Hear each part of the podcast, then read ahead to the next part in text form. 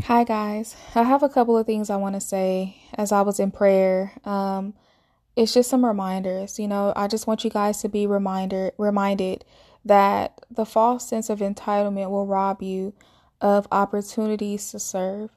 Because along with the false sense of entitlement, um, we always walk around with this mindset of what we need, what I need someone to do for me, or what I need the Lord to do for me. And that puts us out of the realm of ministry. It puts us out of the realm of uh, being selfless and actually truly helping others. Self entitlement comes from selfishness, right? And so when you're walking around with this, with this, I, I see it as like a burden of false entitlement. It's like something, a coat that people wear when they've been hurt, when they've been through abuse and trauma, and just when they when when they feel like life has just been so unfair to them. It's it's like this this thing that they put on because I've been through so much. I this is what I deserve because I've been through so much. This is what I expect, and in a sense, it's like making everyone that they come in contact with pay for the hardship in the hard life that they felt like they've had to have. And I've, I've been that person. I felt like, well, because this happened here, then I deserve this, or this happened here, so these people owe me this. Like, when you get to a place of forgiveness and you get to a place of where God, where you let God heal you, you start to understand, hey, no one owes me anything. Um, and you start to receive the payment that was already paid, which is Jesus. And yes, he paid for even the people that have hurt you. And sometimes we have to understand that the recompense is just, sometimes it's just the healing. Sometimes it's just God breaking you free and letting you know that, hey, there's another way to live. That you don't have to live hurt your whole life. You don't have to live broken your whole life. So sometimes we have to accept the recompense and the repayment in the way that Jesus wants to give it to us and stop looking for the same people that have hurt us to repay us. Well, that's what we look for some type of recompense. Like, God, well, this this this is what they did, or this is what they didn't do. This is how they mishandled me. So now I, I expect my repayment and my recompense to come from them. I, I feel like they owe me something instead of accepting it the way that God receive it the way that God wants to give it to you. Um, and so as a result of that, you know, if you don't receive the the repayment from Jesus, if you don't receive the recompense from Jesus or Jesus as the payment, um, you you put on this coat, and in the coat is false sense of entitlement, where you feel like everyone is supposed to cater to you, or God is supposed to create situations for you to be helped and for you to receive a word and for you to get the deliverance that you need versus God, how can I help this person? How can I put myself in a position to serve?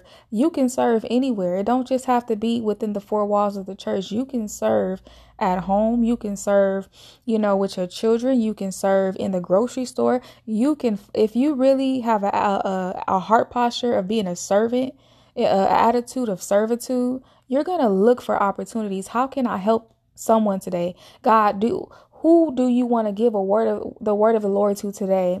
You're going to look for somebody to encourage. You know what I'm saying? I'm not saying go outside the will of God and just be moving in flesh, but you're going to look to God for these moments and these opportunities and he's going to give them to you.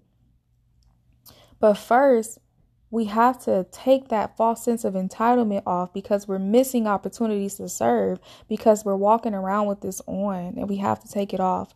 It's it's affecting the flow of ministry in you. It's affecting the the flow of servitude in you. Take it off. It's not it's not fitting. We we shouldn't be wearing that as people of God. We should be looking for people that we can be a blessing to. We should be seeking the Holy Spirit for this daily seeking God daily. God, who can I help today? Who can I touch today? Who can I let you touch today through me? Lead me. Don't let me miss opportunities. And a lot of times we miss opportunities because instead of looking for someone to serve, we're looking for someone to serve us.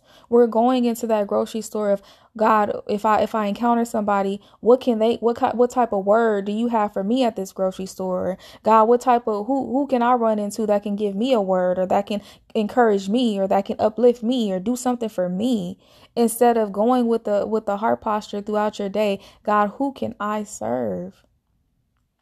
That false sense of entitlement is going to rob you of servitude. You're not going to really understand service and servitude and serving if you walk around with false sense of entitlement. And so that's something that I want you guys to keep in mind. And also, um, another thing I wanted to say, um, if you if you're like me, I've been asking God, God, change the narrative of my life, change the trajectory. You know, some of us, you know, I've been speaking about cycles and, you know, patterns and things like that. And so God has really been heavy on narratives and traje- trajectories and things like that. And so I think the question for us is how much truth can you take? If we're asking God to change the narrative of a situation, which is, you know, something that is it's it's like a um we're asking him to change the trajectory of a situation, if we're asking him to change the story of our life and to change the narrative and the trajectory, then we need to be um, able to receive truth. Because the lie is what keeps the, the false narrative going. The lie is what keeps the demonic patterns in place and, and continuing. We have how much truth can you take? Because the word says the truth will make you free. The truth will make you free. And so a lot of times the reason why it's it's really difficult for us to get free sometimes is because we're not accepting truth. We're not receiving truth. Some people say they want to be healed, they want to be delivered, they want to be, you know, made whole, but they're allergic to truth.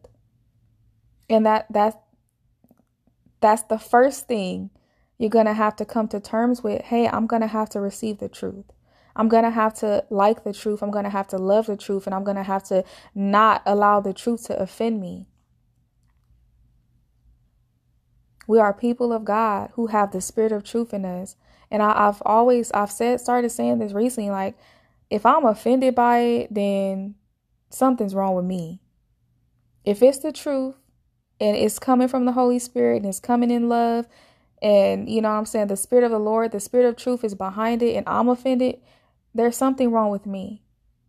Because if we have the spirit of truth and we are not receptive to the truth, there is a lie, there is deception, there's something wrong. There's a lie in us that we need to address with the Lord. There's some deception that we need to address with the Lord. And so, um, if you're wanting God and you're asking God to change the narrative, change the tra- trajectory, change the false narratives, Father, of my life, then my question to you is how much truth can you take? Because when when change is being presented, when opportunities for change come, truth is going to be there. Truth leads the way for change. Before change happens, truth has to come first. Before deliverance, truth comes. Truth follows those things. Truth is ahead of those things. Deliverance, healing, all of that follows truth. So if you want to be free, start seeking truth. The truth being God's word, the truth being his spirit of truth. Truth. The spirit of truth will lead you into all truth.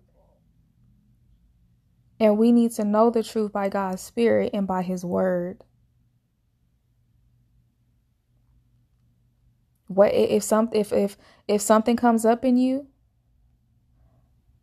If something comes up in you, evaluate it next to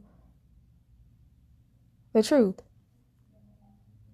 if if something comes let's just and, and, let me just give you an example if a, if a feeling or a thought comes up is this in alignment with truth or is this a lie is this in alignment with the word or is this in alignment with with with a, a a false belief system or something that I believe that was a lie? Is this in alignment with my flesh or is this is this in alignment with the truth based on the word? Is this in alignment with the spirit of truth or is this in alignment with my flesh? We need to start really thinking about things thinking about how we're feeling.